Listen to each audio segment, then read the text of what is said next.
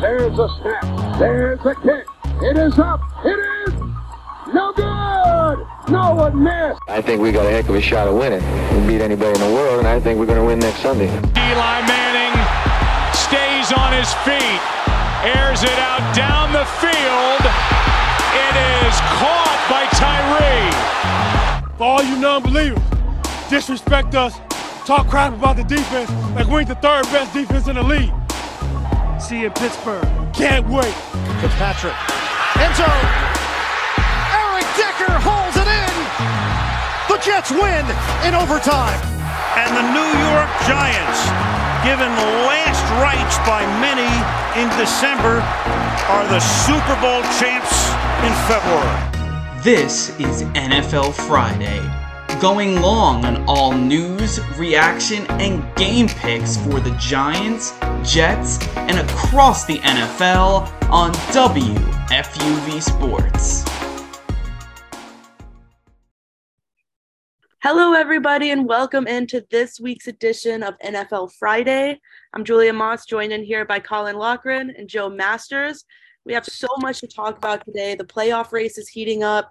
We had a crazy, eh, crazy-ish Thursday night game last night, but it is December 23rd. We're two days away from Christmas. Tomorrow is Christmas Eve. Before we get into football, guys, how have you guys been spending the Christmas holiday? Well, you know, just uh, as usual with friends and family, happy Festivus to you both, by the way, for those who do observe. Today is the Seinfeld holiday. But you're right, Julia. Last night's game was crazy, maybe not in terms of what actually happened on the field, but just the ramifications that will come after that game. And even just watching, I was there watching the crowd at MetLife Stadium go from 100 to about negative 2,000 was something to behold. So a lot to get into with the Jets, a lot of playoff races, teams that really have it all on the table this upcoming week. We'll have to see what's going to happen.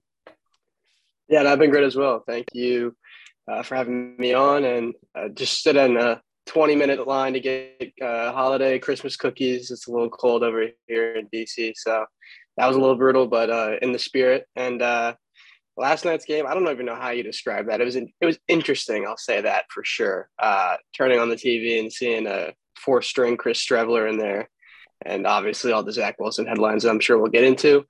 Um, but yeah, yeah, and you make a good point about lines in the holiday season. I'm in Memphis right now, and crazily enough, it is currently four degrees outside. Um, for those who don't know geography very well, Memphis is in Tennessee, right in the south. I couldn't tell you why the moment, like the day before I flew in, it was like 60 degrees. And the day after, it was snowing, four degrees. All of my friends are saying I brought the cold with me, but it's been great. It's been awesome because coldness and Christmas kind of go hand in hand. So that's been great on the Christmas front. But we're gonna get right into last night's game to start off the start off the show here. The Jaguars beat the Jets last night by a score of 19 to 3. And my biggest takeaway takeaway from this game is Zach Wilson is just plainly bad at football. There is no other way around it. He's just not good. And his time before he got benched for the fourth string, as Joe mentioned, he went nine for 18, 50 yards and a pick. And before I get into my opinions on the overall game, what were your takeaways from the Jets QB situation following this game? Nothing new. I mean, we know this is what Zach Wilson is at this point. He's not a very good quarterback at the NFL level. He needs a whole lot of space to operate. In fact, the only times when he's able to break off a big player when he rolls out of the pocket has an immense amount of room and a wide open guy. Asking him to thread the needle like a Rodgers or a Brady or a Mahomes ain't going to happen.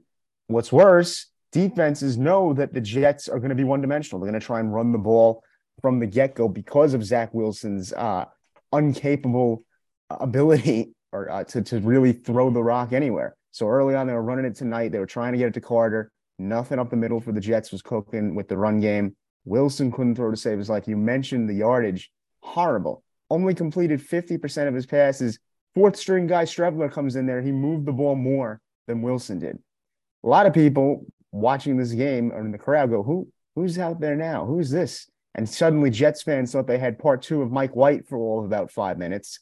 Obviously, they couldn't bring it to within a touchdown, which would have really helped the momentum of this game. But just it was like watching a plane crash. It was like watching a jet crash last night. And I think if you are the front office moving forward, it's very clear that you are a quarterback away from making a playoff run.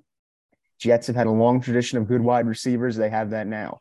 Garrett Wilson, even Elijah Moore, who's been difficult, is supremely talented.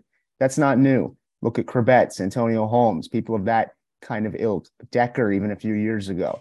What they don't have is a quarterback because you've been used to Geno Smith, Mark Sanchez. You've been used to kind of just getting through. Even Chad Pennington had his great games, had his games where he was kind of a clunker. Zach Wilson is the worst Jets fans have seen in the last, I, I don't know how many years, probably 20 years since Pennington came around, late 90s, early 2000s. So if I am the New York Jets right now, either I'm giving Mike White a full chance or I'm making some sort of trade for a veteran quarterback that's been around the block. I don't think this draft class is going to be for them in terms of selecting. If Caleb Williams was theoretically available, that's the guy I would go with because of the young uh, upside he brings. But that's not what you're going to be dealing with going into this offseason. So I think your choice is either going to roll with Mike White or you're going to go out and spend on a veteran quarterback. Last night was unacceptable because the defense held up. Just when you don't have a quarterback that can move the ball, your run game gets stifled, your offense becomes one dimensional. It's not rocket science. You're going to lose the game. Yeah, and you mentioned uh, Mark Sanchez and Geno Smith, and they were just kind of meh for the for the Jets, and Zach Wilson's just bad, straight up. Um, so I know that's really painful, especially since he was a number two overall pick. So you're saying out they're a quarterback away. He was supposed to be that quarterback that was going to get them away from mediocrity and and that what's it going to be now, like 12 year playoff drought. Um, yep, so, 2010, 11. 2010. Yeah. So it's frustrating. I mean, because I don't think anyone's denying that Zach Wilson. I mean, he has the arm talent. He can make crazy throws. It's just the anticipation, uh, the decision making, and at this point, I feel like almost it's it's a mental aspect. I feel like he's in his head because I mean, when you're at a home and you're getting booed relentlessly. I mean, Colin, you said you were there, so you. I mean, obviously, you know better than anyone, but uh, even from home watching on TV, the the the boos were loud for him. It was atrocious. Um, it was atrocious. Yeah. So it's gotta be it's gotta be hard to be a Jets fan right now because um, that team is really good around him. They have the the weapons. Garrett Wilson is an amazing rookie wide receiver. Uh, every time I watch him, I feel like I'm watching a 10 year veteran with the stuff he does. I know he had that fumble, but that was just crazy how that even happened. Um, and the defense is playing amazing. I mean, you this draft class uh, the Jets had was just uh, spectacular. It's unfortunate Breece Hall had to go down, but the future is bright for this Jets team. Uh, the quarterback issue, like many teams, uh, it's hard to solve. And when you have the number two overall pick in a 2021 draft class that was thought to be a really good QB draft class, a lot of talented quarterbacks, and it almost sets your franchise back years. It's it's a hard pill to swallow, and it's hard to get forward from that. But uh, if there's any light at the end of the tunnel, it's uh, it seems like the Jets have hit on every other pick pretty much. I mean, Elijah Vera-Tucker is a stud. I know he's out, but Sauce Gardner is. I mean, you might have the offensive rookie of the year and the defensive rookie of the year on the, same team, which is crazy in the AFC. So hopefully in the offseason, like you said, a veteran, maybe Jimmy G. I don't know how Jets fans are feeling about that. I think that would be a decent option. Geno's a free agent after this year maybe a little reunion there. Uh, who knows? But uh, yeah, quarterback away is definitely one way to put it. Absolutely, and you guys make really good points about the the team that's around Zach Wilson. I mean, last night it's a perfect example. They only gave up one touchdown. The defense is showing up, and it must be so frustrating to be a Jets defensive player right now because they're like they're a good team. Like they are basically carrying this team to a potential well, I don't know what the playoff situation is now for the Jets. That win, that loss definitely put them back, but it's just so frustrating. I'm not even a Jets fan, and I'm frustrated. I can't imagine what Jets fans are feeling right now. The people who went to the game are seeing a decent team around Zach Wilson, but Zach Wilson is just actually pulling this team back. And for a number two overall pick, and Colin, you mentioned signing a veteran quarterback. I think the only way that works is if it's Jimmy Garoppolo, because we've seen so many situations. Like we've seen it with the Panthers, we've seen it with the Colts, going out and getting these mediocre veterans who are trying to have career resurgences hasn't worked. And I think it's happening more and more recently where these teams think, let's give Matt Ryan a chance. Let's trade for Matt Ryan. Let's let's give Baker another chance. Like it's not working out. And I think that's honestly one of the last things the Jets need to do is try and roll the dice on someone who's been in the league for like 10 years. I think Jimmy Garoppolo is a different circumstance because he knows how to win. He's proven to know how to win. And I think I'm high on Jimmy Garoppolo in a general sense.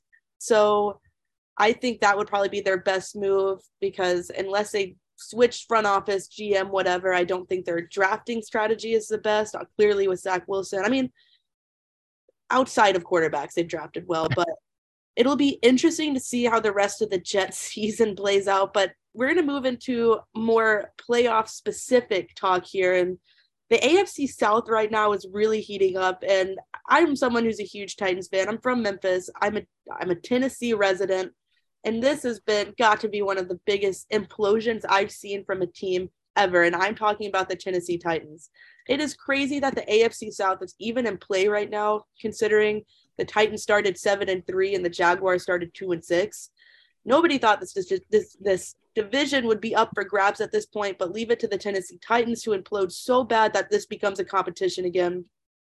My first question to you guys is where do you like what do you make of the fact the Jaguars have a real and legit, like they control their uh, destiny here. If I mean, because the Titans and the Jaguars play in Week 18, the Jaguars, if they went out, they the Titans are no longer in the playoffs. So I'm wondering what you guys think of the potential of a Jaguars playoff run. Well, I think it will be incredible for Trevor Lawrence to do it, considering where he started this season at that record. But I'm looking more in terms of Mike Vrabel and what that says about him as a coach. We've given Vrabel so much credit for being kind of that Belichick Jr. esque uh, guy at the helm that kind of knows what's going on. He was a player. He's very crafty in terms of the choices he makes. I mean, even look at that win over New England a couple years ago in the playoffs. He ran down the clock, took penalties to try and really milk away every possible second Brady could have had with the ball. Things like that gave him a reputation. So if this team implodes, even with an injury, I know Tannehill went down last week, not helpful to the Titans' cause, of course, but to blow it like this is a different story. Like if the if the Jaguars were good all year long and they had kind of just uh, kept neck and neck with the Titans, I think we're talking about a different ball game here. But the fact that it was so lopsided and now it's getting really close, you got to look at Vrabel and say what what is happening right now. Even for the defense, there's been games where the defense should have played much better than they did, and as a former linebacker, I would expect better.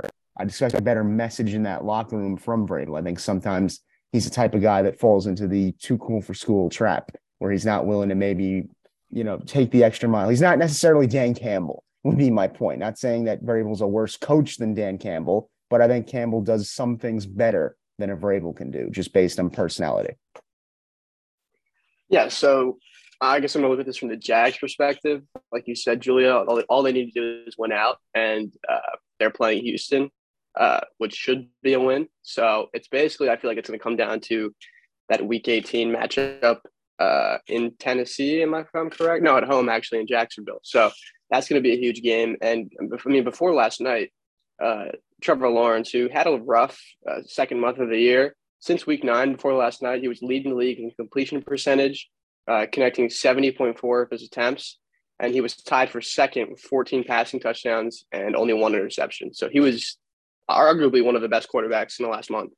So his second year turnaround has been really nice to see. And that growth is amazing, especially after I don't even want to call it a rookie year of what he had with Urban Meyer, because I think that's just like not fair for him. So he has an actual coach now with Doug Pederson, and they're looking really good. And I always thought the Titans were kind of overperforming uh, for themselves. Um, you know, they've dealt with issues. Uh, Malik Willis had to start a couple games for them. And I thought the talent wasn't always there. I mean, it'd be great to have a stud receiver. I know that that's Treylon Burks looks pretty good, and you traded away AJ Brown, uh, but I know Burks has been dealing with some injuries, um, and I know that's one of the reasons Mike Vrabel uh, kind of, I guess, pushed the hand of firing uh, the Titans GM because of that trade with AJ Brown. So I do think Vrabel's a, a very good coach considering the talent on offense. Obviously, you have Derrick Henry, but outside of that, the weapons are kind of really not there for Ryan Tannehill, especially a raw rookie quarterback in Malik Willis. I mean, no one, if you're a Titans fan, no one's trying to see Malik Willis start games this year. He's just not really ready that. Um, so it's going to be really interesting to see. It's obviously one of the worst divisions in football, for being brutally honest, that in the NFC South. But um, I think it's really going to come down to, I mean, obviously the Jags, it's the Jags division to lose and uh, the Titans play the Cowboys uh, the following week, so that's going to be a tough matchup for them. So I'm gonna have to roll with the Jaguars here. Uh, you can call it an implosion, but I feel like it's kind of a falling back to earth type of deal here. And I guess the Jags are just getting hot at the right time. Yeah, I mean, if you look at this Titans roster, it's kind of hard to blame Vrabel as much as it is easy to blame the front office. I mean, there is no receivers. Our best receiver is a rookie who is good. Like, I'm not going to say he's not good, but he came into a very, I, I think, unfair situation in a sense of he was part of that night where we traded AJ Brown and then immediately draft a wide receiver. I think the expectation was that he was going to take AJ Brown's spot, and that's just unfair for a rookie who's never played in the NFL. And for the most part, like he's been that wide receiver one. But for most people who aren't Titans fans, I don't think they can name more than two wide receivers on this roster. I don't think they can name a tight end they, because we don't have any. And Tannehill going down, you know, I have my opinions on Tannehill. I don't think he's that good. I don't think he's worth a hundred million dollars. We quickly, I mean, he just had one good season and we were all over it. We spent a hundred million dollars on him, and now we're paying the the price for that. He's not he's not that elite quarterback. He's not going to take you over the edge, and we're seeing that now. I mean, he's injured. We got Malik Willis. I have no confidence in Malik Willis ever since. I mean, he got us to he got the Titans to the to overtime against the Chiefs, but he threw five for 19 in that game. You can't throw five for 19 in a game, even with Derrick Henry as your running back, and expect to win football games.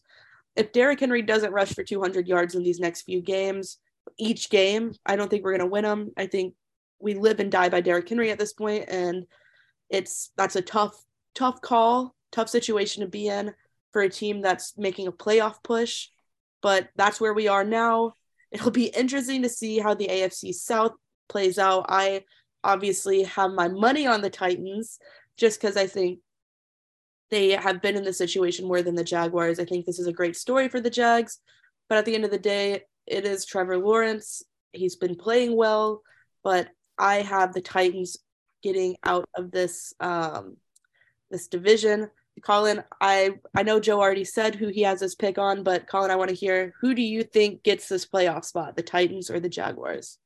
I'm still going with the Titans to win this division, even though logic would say the Jaguars are hotter right now. But to your point about their lack of receivers or tight ends that can go out and catch the ball, I don't know if that was ever the Titans' strong. So yes, I knew they had a passing game with Tannehill for a couple years there, but I don't see them as a team that's going to throw the ball 40 times and win. Even when everyone was healthy and you had AJ Brown, that wasn't them. So you don't need Derrick Henry to run for a million yards. I think you just need him to run for enough early to set up play action and get you some easy and dunk plays with Willis.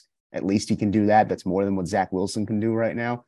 So if they can at least get some early big chunk plays rushing the football, it should open up more on offense. That's easy, quick play action down the road. So I still like the Titans to win this division, although I think Vrabel might be on the hot seat if they don't. Yeah, I, I completely agree.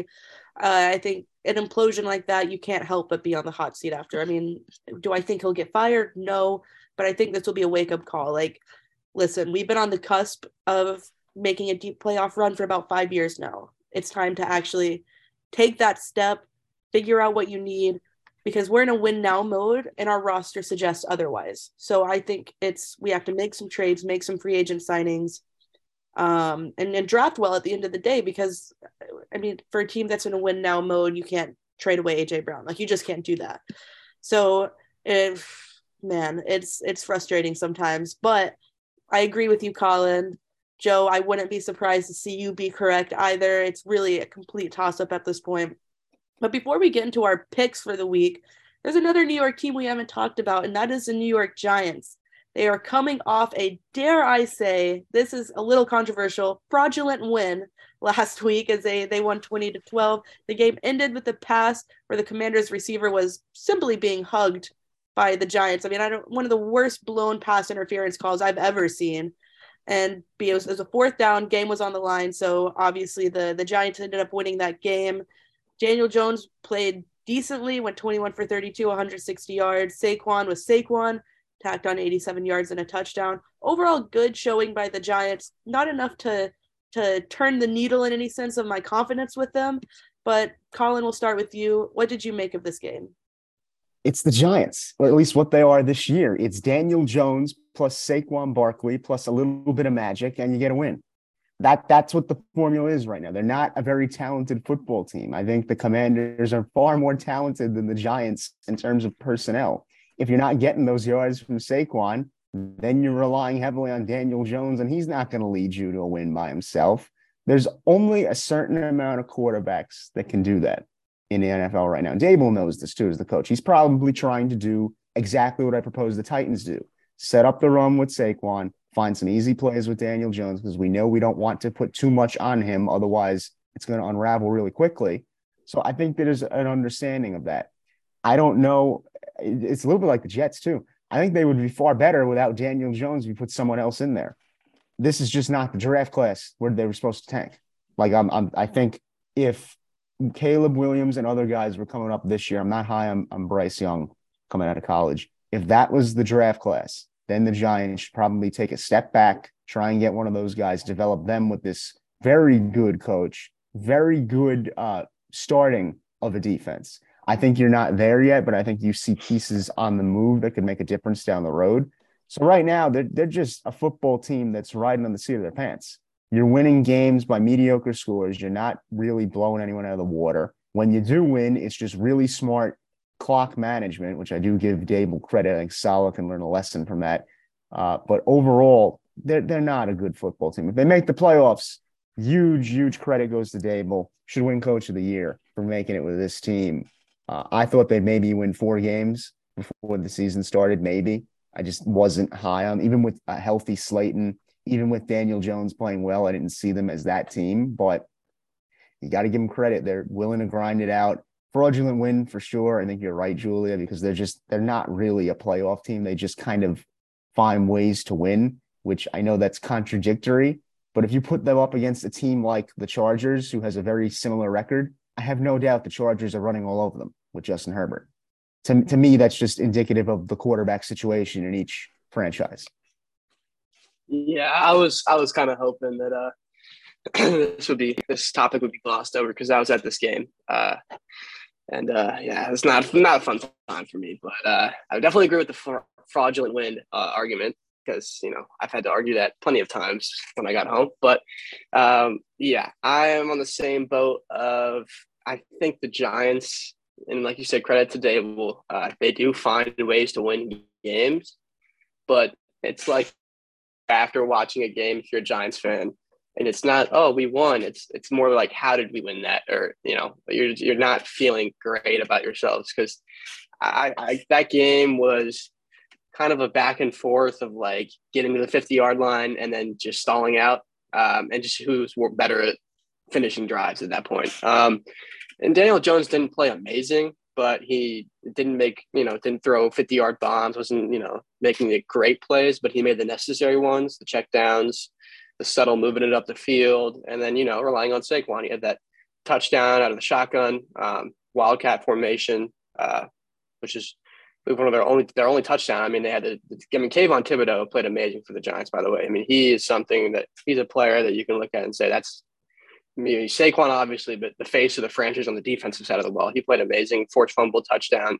Um, and then from a commander's perspective, for me, uh, definitely a little frustrating for us because uh, that's that was basically a playoff game that got flexed into the Sunday night football. They the NFL wanted that game on prime time, and that says a lot because it's Giants versus Commanders. So who doesn't want who wants to watch that game objectively? But uh, is essentially a playoff game, and now the Giants are looking like they're going to make the playoffs. Um, I believe they're like a ninety percent chance now, and I don't know what's going to happen in the playoffs for them. I don't think they were going to pull it out.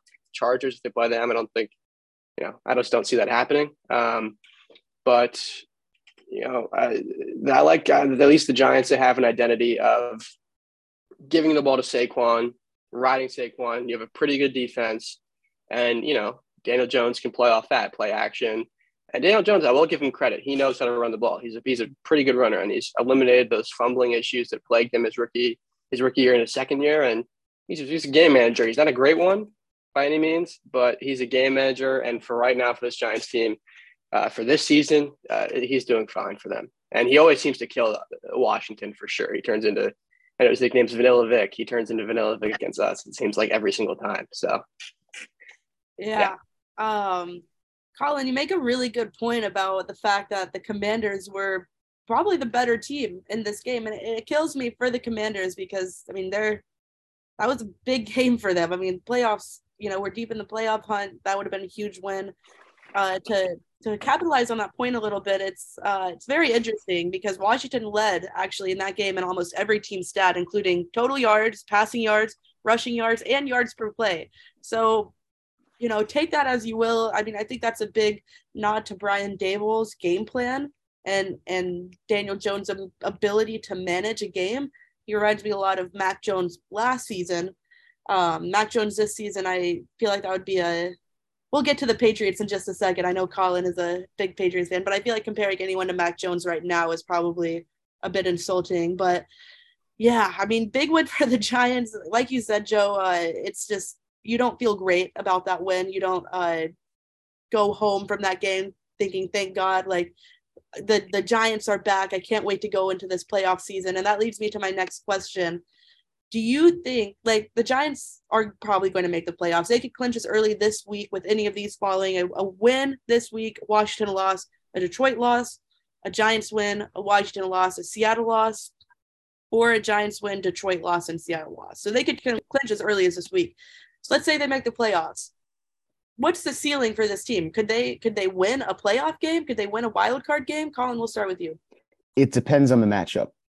I think there's certain teams they might be able to beat based on just past history, the way things have gone for them. So, like, I look at Minnesota. They could maybe beat Minnesota because I see Kirk Cousins as uh, a wounded quarterback.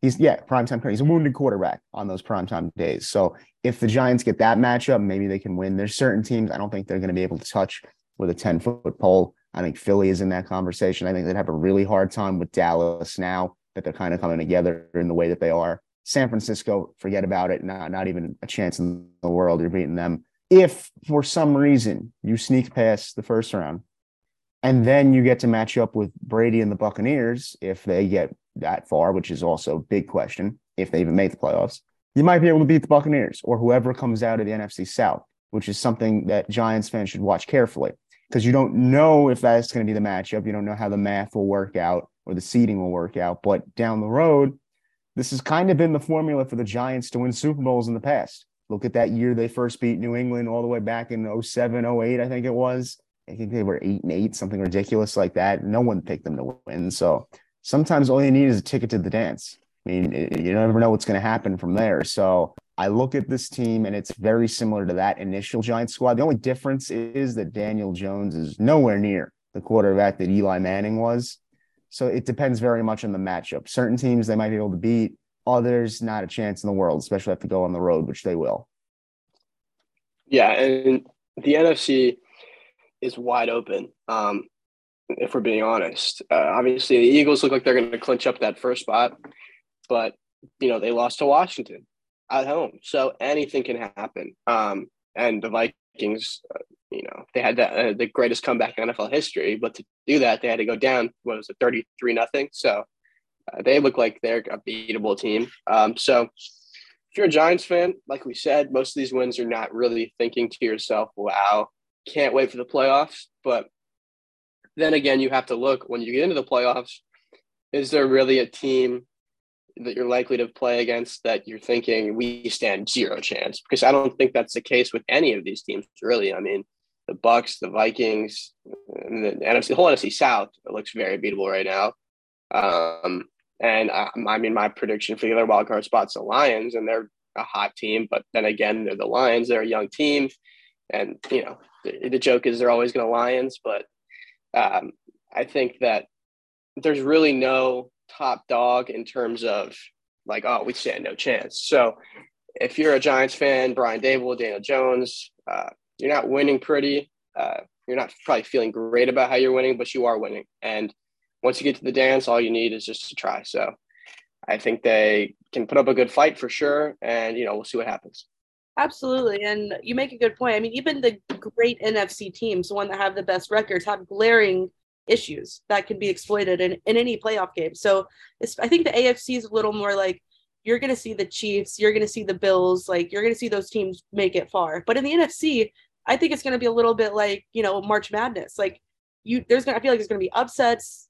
you never I have I couldn't tell you truly who's going to make it out of the NFC. I mean, the fact that I couldn't be surprised the current six and eight Buccaneers could end up in the Super Bowl. Like that's a insane thing to say this deep in the season. But you know, if they make it in the playoffs, I'm not gonna completely throw away Tom Brady, Tom Brady's chances. And same thing could be said for the Giants. You know, matchups are important, I think, uh, with the way the playoffs are gonna shape up in the NFC. I think, you know, if the if the ball rolls in their favor, they could see themselves making a a Cinderella run to the I'm not going to say the Super Bowl by any means, but poten- potentially an NFC championship. You never know. Um, Colin, you are laughing. I would no. no. Because, because yeah. here's what I look at the quarterbacks in the NFC. I know everyone wants to be positive with the Giants. You're not doing that with a game manager quarterback. If Brady is to make a, a run, it's going to be because Tom Brady is going to be Tom Brady. Same deal with any of these other quarterbacks, even Brock Purdy on the 49ers. If for some reason San Francisco makes this run and they're a favorite, so it's a little bit different story, it's going to be because Purdy can manage the game and make big plays when necessary. We know Daniel Jones can kind of sort of manage the game. We don't know if he can make really big plays. And quite frankly, other than Saquon Barkley, who the hell is he making a big play to? There's no one to there's no one to throw the ball to. You have a better chance of me going out there to catch a pass at this point with the Giants receiving. So I get the argument that anything can happen. I do agree with that, but only against certain teams. Because even in the NFC, and you're right in the sense that the AFC has more of an upper echelon where you got the Chiefs, even the Bengals with Burrow.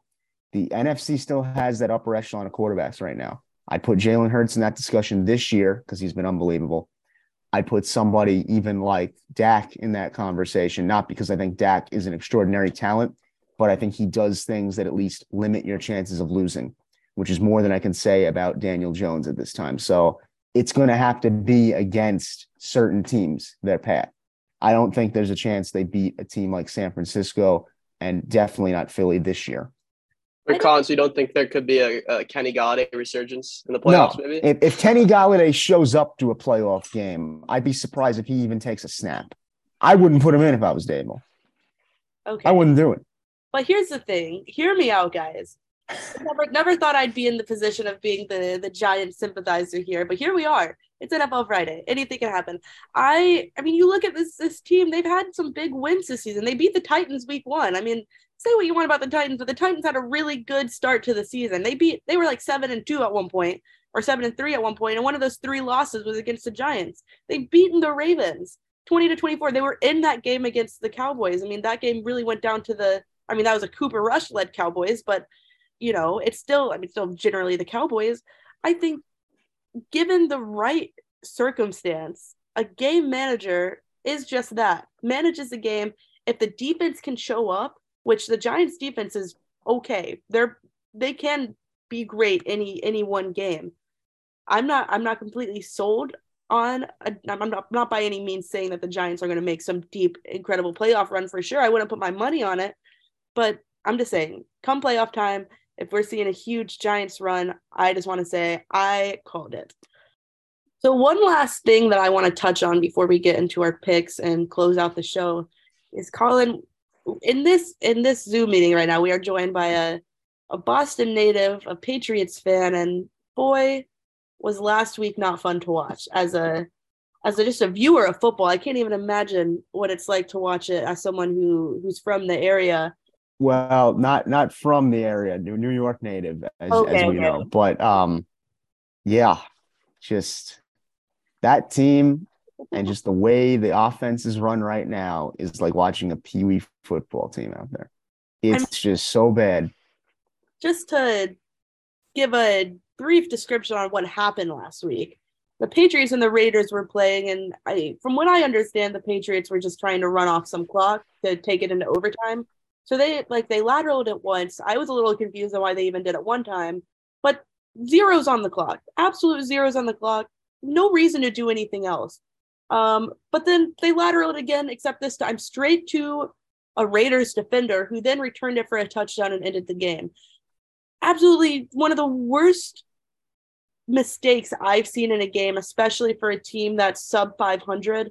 And just you just can't make that mistake this deep into the season or really at all, just as an NFL player who has like a brain for football, it watching that I was stunned and I would love to hear you guys' opinions on this. The Patriots this year are 25th in total yardage. They haven't moved the ball very well. So when they make a boneheaded play like this, I look at it and go, yeah, that's a team that's just trying anything to win the game. That is a knock on the play calling. That's a knock on the job that uh, Belichick has done this year. For years, he was New England's savior. Bill, as long as they had Bill Belichick and Tom Brady, they had a chance. There's no Brady anymore. Now it's just Belichick. So this team as a whole has underperformed offensively. When I see something like that, it just speaks to the players don't believe they're going to win unless something miraculous happens. Daniel Jones begging him to throw the ball. And Bill Belichick has now outwardly insulted him a few times, saying, No, we don't have the Hail Mary in our playbook, was something he said. I don't know how you say that and then have a working relationship with your quarterback, who, by the way, yeah, he's not Brady. He's not Rodgers. He's better than a lot of the other quarterbacks in the league. He's more accurate than a lot of the other quarterbacks in the league. So I don't understand where this school of thought is coming from in New England offensively, where I understand too that the ground and pound is historically there in Belichick's mind. You don't need to do it. You have a couple of receivers. You don't have a Ja'Marr Chase, but Jakobi Meyers, someone like Hunter Henry, guys like this, DeVante Parker can do something for you offensively. I don't quite understand this fascination with not letting Mac Jones be Mac Jones. I don't even think the staunchest Patriots fan is going to expect him to be Brady.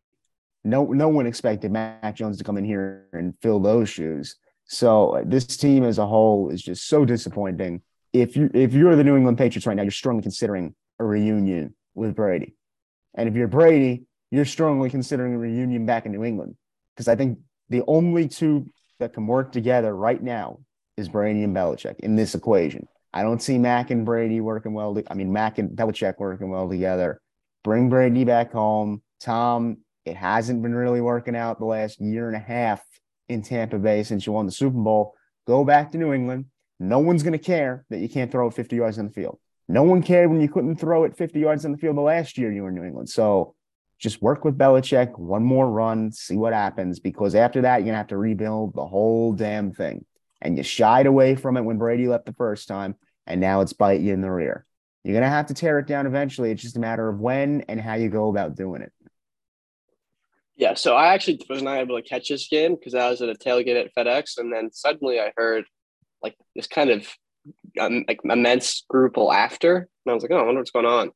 And then I walk into the stadium, check my phone, and I just see everyone tweeting, uh, retweeting the what happened, and then comparing it to the uh, Colts uh, fake punt play from like six years ago, and saying we have a new worst play in NFL history. And I was just I watched it, and I just couldn't believe what I was actually seeing with my eyes because that play is something you expect maybe uh, I don't know, like a Jags team to make. I don't know, like a team that's been perennially bad, Browns maybe not a Bill Belichick coached New England Patriots. That's honestly probably the last team I would expect to make a boneheaded decision like that.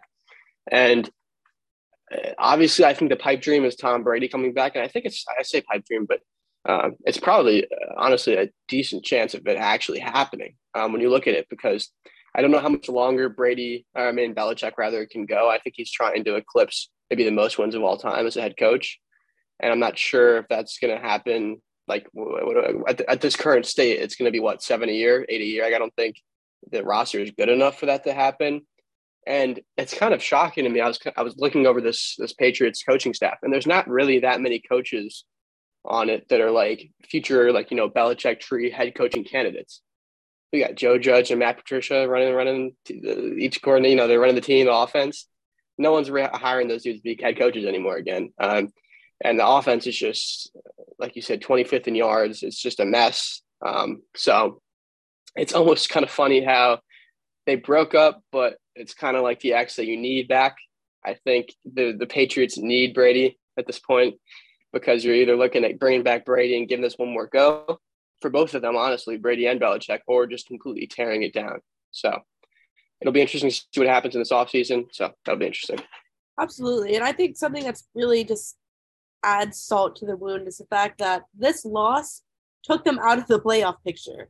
The Chargers jumped them in that specific loss. The Chargers are now in six, Patriots seven and seven. So that's just not only was it an awful decision to make, but it was devastating to your actual chances of making the playoffs. And I think you have to look at the offensive coordinator in this situation. I mean, terrible, terrible play calling offensively. And you already you already don't have like a stud quarterback. Like you have a decent game managing quarterback, but with that you need good play calling, and we haven't seen it. And with Tom Brady, Tom Brady's not been killing it in uh, in Tampa Bay. Patriots haven't been killing it as a team. I think it's a mutually beneficial decision if Tom Brady were to want to come back to New England and, and play a season or two back in Foxborough and, and finish out his career. I think if you would have asked me if Tom Brady's ever coming back to New England when the like two years ago, I would have said absolutely not. Like this is a great situation, but things change, and now it looks like this would be a good choice. Whether or not it happens, that's to be seen. But it'll be interesting to see how the offseason plays out for the Patriots in particular. It could either be super boring or one of the craziest. Because like, what do you do with Mac Jones in that situation? A lot of things, a lot of things to be seen. But we're going to finish out the show here with some rapid fire score predictions and winning predictions. We are going to uh, go around all the matchups this week outside of a couple that have no playoff contention between either teams. But other than that, we're going to go through all of them. And the first matchup we're going to start with, guys, the Fal- the five and nine Falcons are traveling to Baltimore to play the nine and five Ravens. Colin, we'll start with you. I'm going to take the Ravens in this one based on culture and the fact that the Ravens are home. I don't see this as a particularly great contest. I don't know if I'll be watching this one, especially if Lamar is out.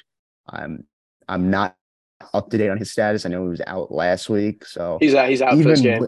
He's still out. So yeah, I'm still taking Baltimore based on a culture win. I don't think Atlanta's a team that knows how to how to win. Uh, we know that from Super Bowl 51.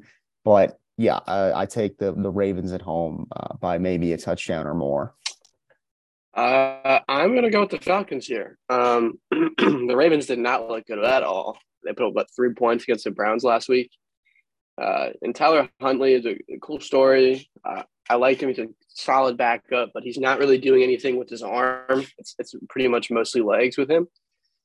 And I don't know. I, this this Ravens team, I think they're kind of limping into the playoffs. And I mean, obviously, when you lose your franchise quarterback, that hurts. Um, so hopefully they can get him back. But I'm going to take the Atlanta 17 14 here. Yeah. Um, I have Lamar Jackson on my fantasy team. This has been an all time low for me in fantasy. I think I'm like five and in a lot, five wins and a lot of losses. Um, so, and a lot of that can be attributed to the past few weeks of Lamar Jackson simply not playing. So, and when he is playing, he's not playing amazing either. So that's a side note. But I, I think it's going to be a closer game than people initially think because Lamar is not in.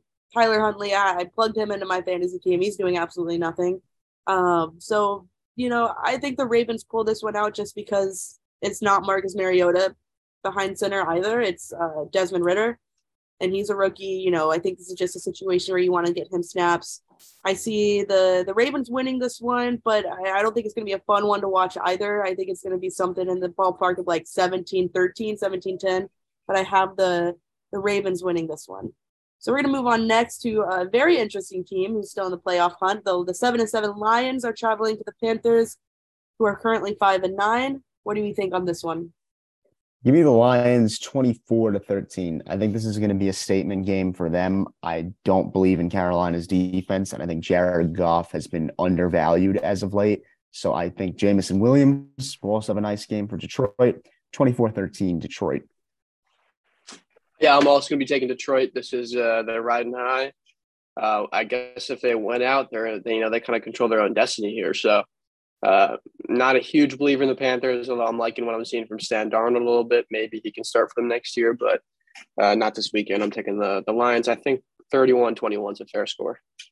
Yeah, you guys are. I mean, Joe, you you're kind of in the same ballpark as me. I mean, forgetting the Lions' defense is pretty bad.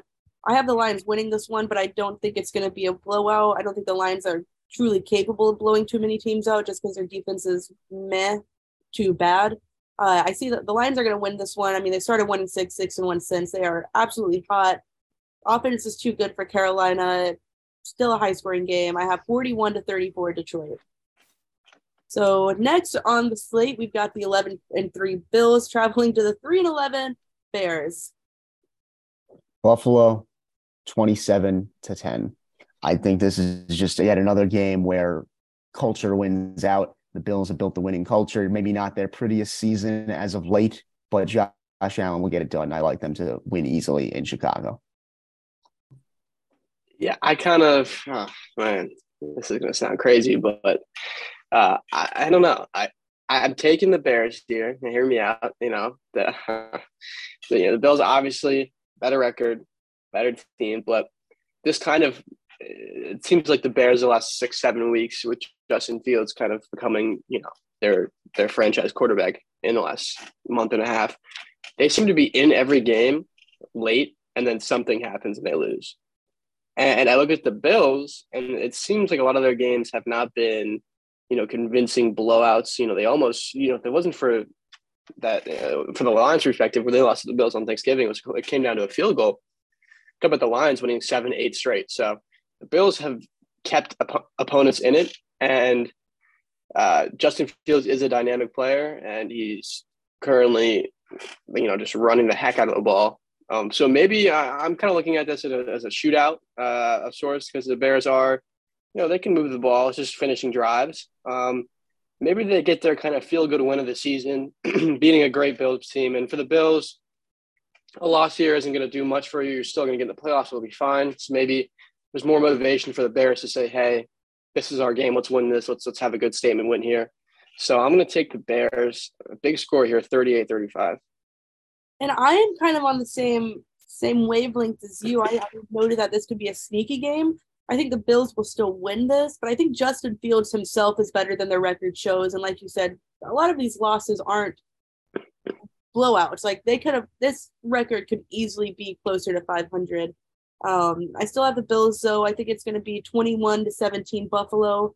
Um, I don't know if they're yeah they're playing in Chicago, so it's cold there right now. And not saying that either of these teams aren't used to the cold. I mean, this is Buffalo and Chicago here, but I think that could affect how much we see it actually scored.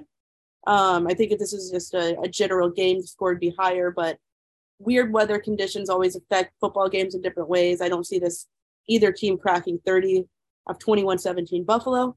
We're going to move on here to I think it's going to be an interesting game. The the 7 and 7 Seahawks going to Kansas City 11 and 3. I have been watching the news today and this is not like sports news, but they're going out of their way to say this Chiefs game is going to be one of the most bitterly cold games we've seen actually played. Like well into the negatives. I'm really interested to see how this plays out. Colin, what do you think? This is my sneaky game. I'm taking the Seahawks to beat the Chiefs in a slog due to that temperature. I just think Seattle has the type of offense that can chip away at you bit by bit, you know, that kind of death by a million paper cuts approach. I'll take the Seahawks by a score of 27 23. I think Geno Smith will be serviceable. I think he'll make one or two big plays that help his team win. Mahomes will be Mahomes, but in this type of temperature, controlling the clock could benefit Seattle. I want to take the Chiefs here. I think, I think, like you guys said, I think it's gonna be a close game uh, because of that weather factor, and uh, definitely the Chiefs are. I mean, rather the Seahawks are more used to that, um, and you know they'll have uh, they'll have their uh, fans, or it's actually in Kansas City. Sorry, uh, they won't have their fans behind them, but Kansas City will. But it seems like uh, the Chiefs generally always play well on Arrowhead, and um, they're they're a better team in my opinion. I don't think anyone's arguing that. And when you look at the Seahawks, they are fighting for a playoff spot here in the wild card, so there might be more motivation on the line. But you know, this this to me seems like maybe a Mahomes takeover game. It's not going to be a high scoring game by any chance because of that weather factor. Um, but and I think the Seahawks defense is pretty decent. But uh, I'm going to take uh, Kansas City here at 21-10. It gets cold in Arrowhead. I'll tell you that. I went to the uh, right before COVID. I went to the 2019 AFC Championship game when it was the Chiefs and the Titans, and it it gets very cold there. Um, I think uh, Mahomes probably used to this at this point. And this is another situation where I don't think either team is going to be stunned by this weather. I think you know it's different than like if the Buccaneers or the Dolphins were traveling in this situation. Um, I think it'll be pretty even in that that regard. But I I think this is going to be a statement game for the Chiefs. I have them. I have a 35-21 Kansas City. You know, I think the Seahawks, the the momentum behind the the Seahawks, the hype behind the Seahawks, rather, I think it's run its course. Geno's a good quarterback, but I don't think he's he's ready for that next step to make a real playoff push. But we'll see how that goes. Um, next is we got the New York Giants, eight five and one, traveling to Minnesota, eleven and three. Important to note, this is a twelve o'clock game, not prime time. So, Colin, let me know what you think. I'll take Kirk Cousins in this one. I think it will be close because Brian Daboll has proven he can coach the Giants into playing uh, good teams closely. So I will take the Minnesota Vikings 26 to 23. I think Kirk Cousins does his job. I think they do win by a field goal ultimately, though, especially given they're at home. If this was in the Meadowlands, maybe I swing Giants. But because it's in Minnesota and it's the first time they're playing this season, I'm going to take uh, the Vikings to win. Kirk Cousins, 1 p.m. on a Saturday. Give me the Vikings all day. That's free money right there. Um, at home as well. But yeah, this is prime Kirk Cousins time. So when no one is watching. So um, I'm going to take the Vikings here. It also seems like the Giants, when they're not playing the Washington Commanders recently, uh, are getting blown out of the water. So I'm going to have a, a, a, riding the momentum type of win for the Vikings here. High scoring game for them, 35 20 Minnesota. Yeah, I think this is to be the game that brings the Giants like back to earth. Like, okay, this is the kind of team we actually have. Um, like you said, this is this is prime time Kirk Cousins, noon on a on a Sunday or Saturday rather, I guess. Um, I think the Viking they just know how to win and coming off of a huge win last week. I mean, they're they're riding high right now.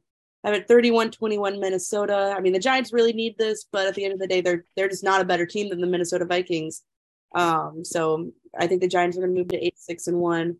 Next, we have another interesting one. We got the 10 and 4 Bengals traveling to Foxborough, playing the 7 and 7 Patriots. Slaughter.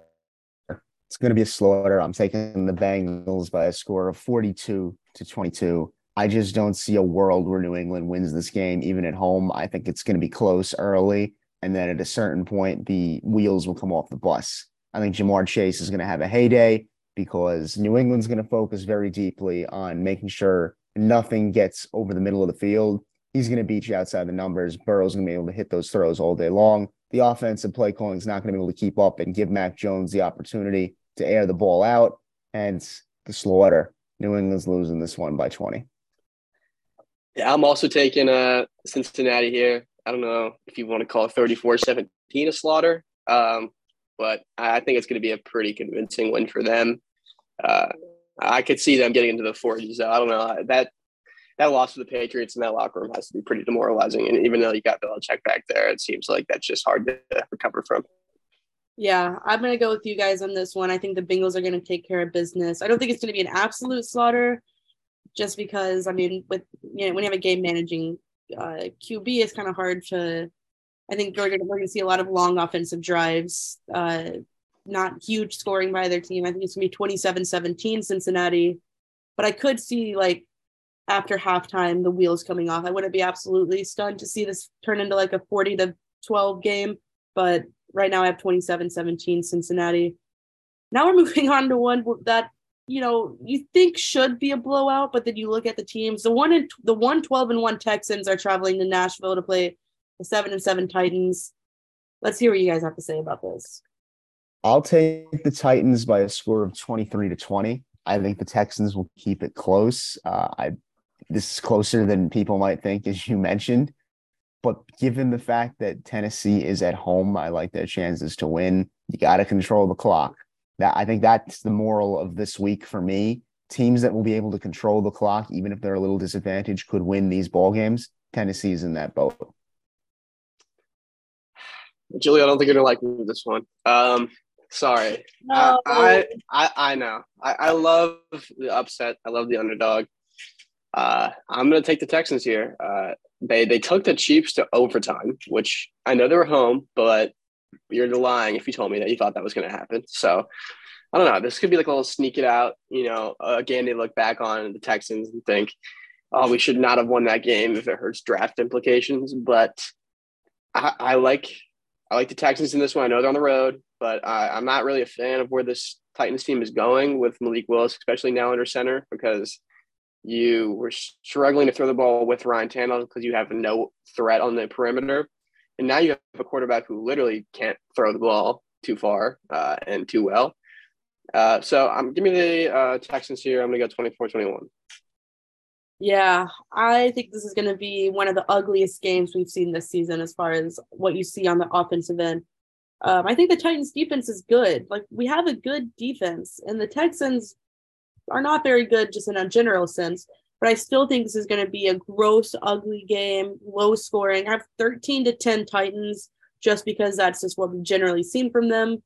I don't think having Malik Willis as your quarterback can warrant anything more than 20 points, um, unless Derrick Henry goes crazy and has like a four touchdown game, which, you know, I can never bank on. So I have 13 10 Titans. If the Titans lose this game, I'm calling the season over, moving to seven and eight after starting seven and three. That's just embarrassing. You know, the one good thing that could come out of this is if we miss the playoffs this season, I think it's finally time to like look at replacing Tannehill long term. We're going to move over to the Commanders and the 49ers. The Commanders are 7 6 and 1, Niners are 10 and 4. What do we think?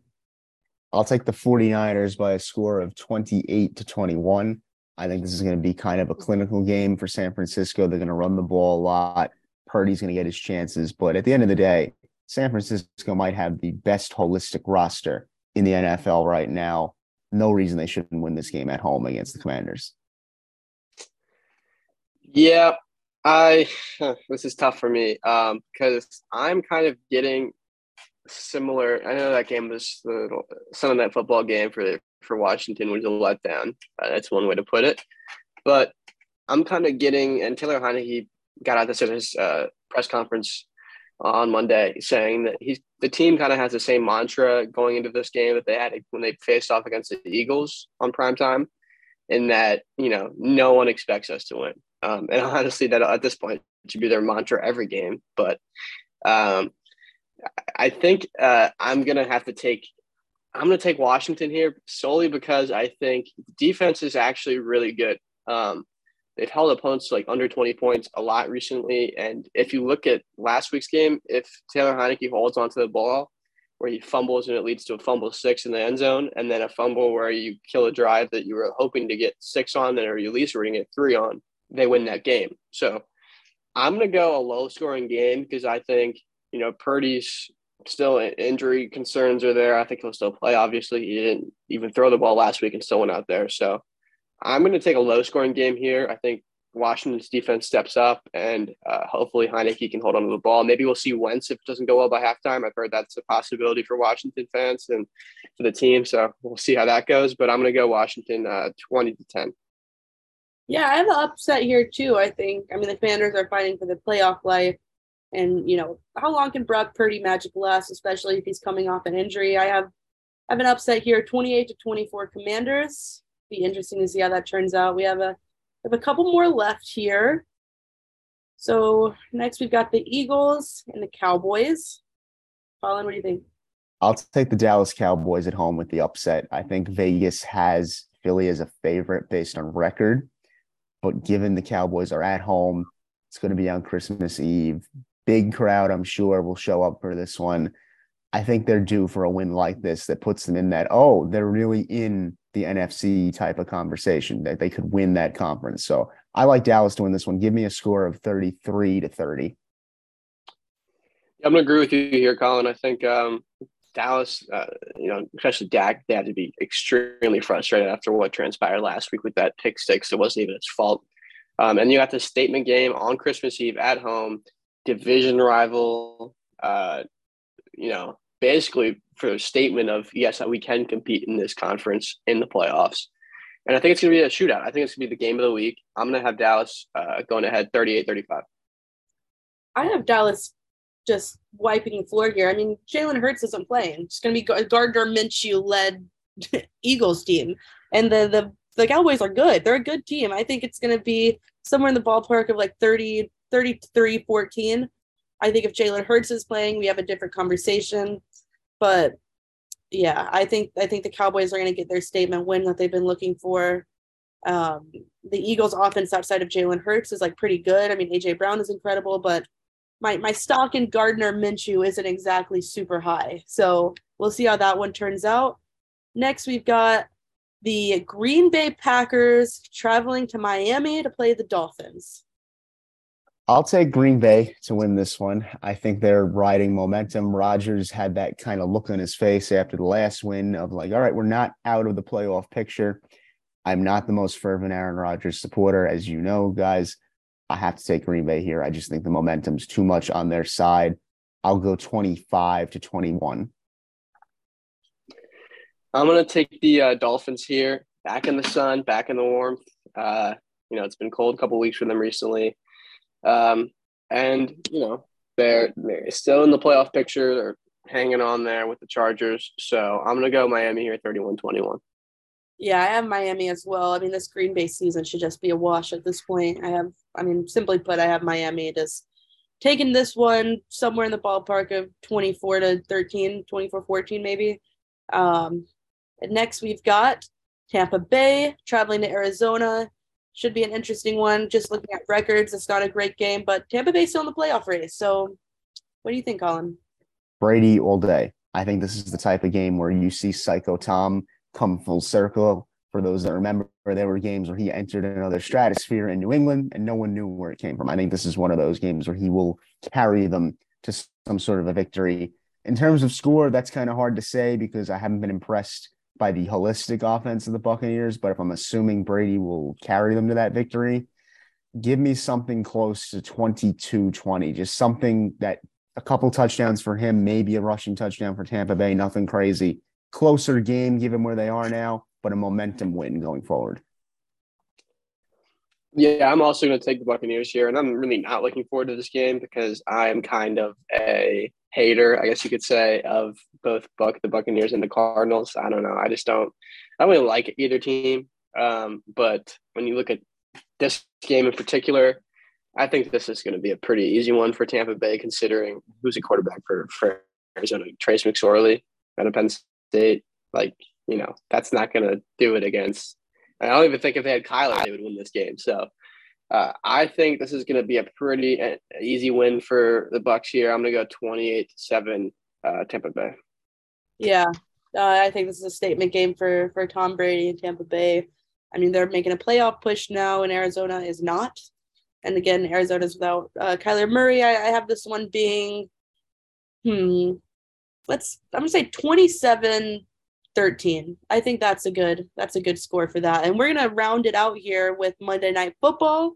The Chargers are traveling to Indianapolis to play the Colts. Chargers. Justin Herbert will have a heyday in a dome against the Colts.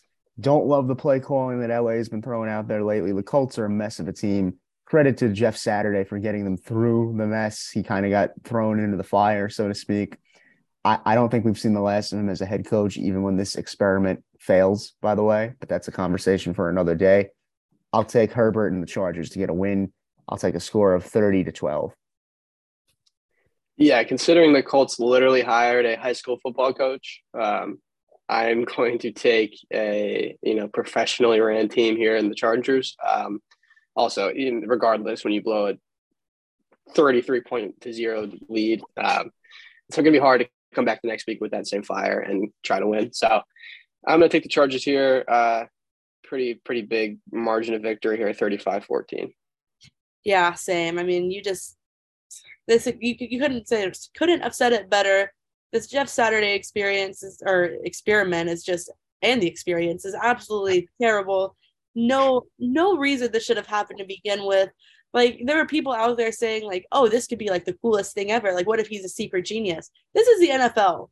There, there are people out there who are at least proven in some way who have NFL. Like, there's plenty of guys out there who could have stepped into this role, probably within your actual organization, who could have made a more understandable impact than. I think he's not a terrible coach, though. He's unexperienced, inexperienced. I give him that all day long. In high school. I think eventually you're going to see Jeff Saturday be a coach someplace else in the NFL. Because if nothing else, the fact that he's gotten the team through the season, they had a couple of uh, games where they maybe should, uh, the Philly game to me is the prime example. That would have, I think, been two in a row for them during the, the Jeff Saturday tenure. you win that game, the narrative is different because of where where Philly was at that time, where they still are in terms of records. So yeah, the experience has been something to behold, as you mentioned. He probably shouldn't have gotten this gig, but it was not crazy to think that eventually Jeff Saturday, who is a smart football guy, would get a head coaching job or at least a coordinator job somewhere. So not I don't, I don't, dis- I don't dislike Jeff Saturday. I'll say that when I say high school coach. It's just I kind of feel like the experience of how he's uh, of his tenure, I guess it's not say, but we'll use it here with the Colts. Um, it's kind of been like it started out the bang with that win against the Raiders in his first game, and then you had the Eagles game, and then these last couple weeks, it's kind of kind of the same thing with that in terms of you start out really well. I think with the Cowboys or uh, the Cowboys, yeah, they were in it, and then just completely threw the game away and ended up losing by like forty. And then with the Vikings, obviously, you go up thirty three nothing, and then you choke the greatest lead in NFL history. So it's kind of like a car that's running out of gas, you know, the, the 1988 just beat up vehicle that can't run anymore. Uh, it's kind of this Colts team right now. I don't think they're going to bring him back. Um, but, you know, down the line, maybe I think he's a great guy and a great motivator. But uh, I think you need to have some tactical skill when it comes to a scheme and NFL standpoint. And I think that's been on full display with them recently. But yeah, I think he's a good guy for sure. Yeah. And I, I don't, hate him being a coach one day. I just think there's a, exactly. a, a, bit of a, a ladder that you should climb before you get a head coach position in the NFL. Maybe a coordinator, maybe a scout. You know, there's position coach, even just yeah, position coach, assistant position coach, yeah. something.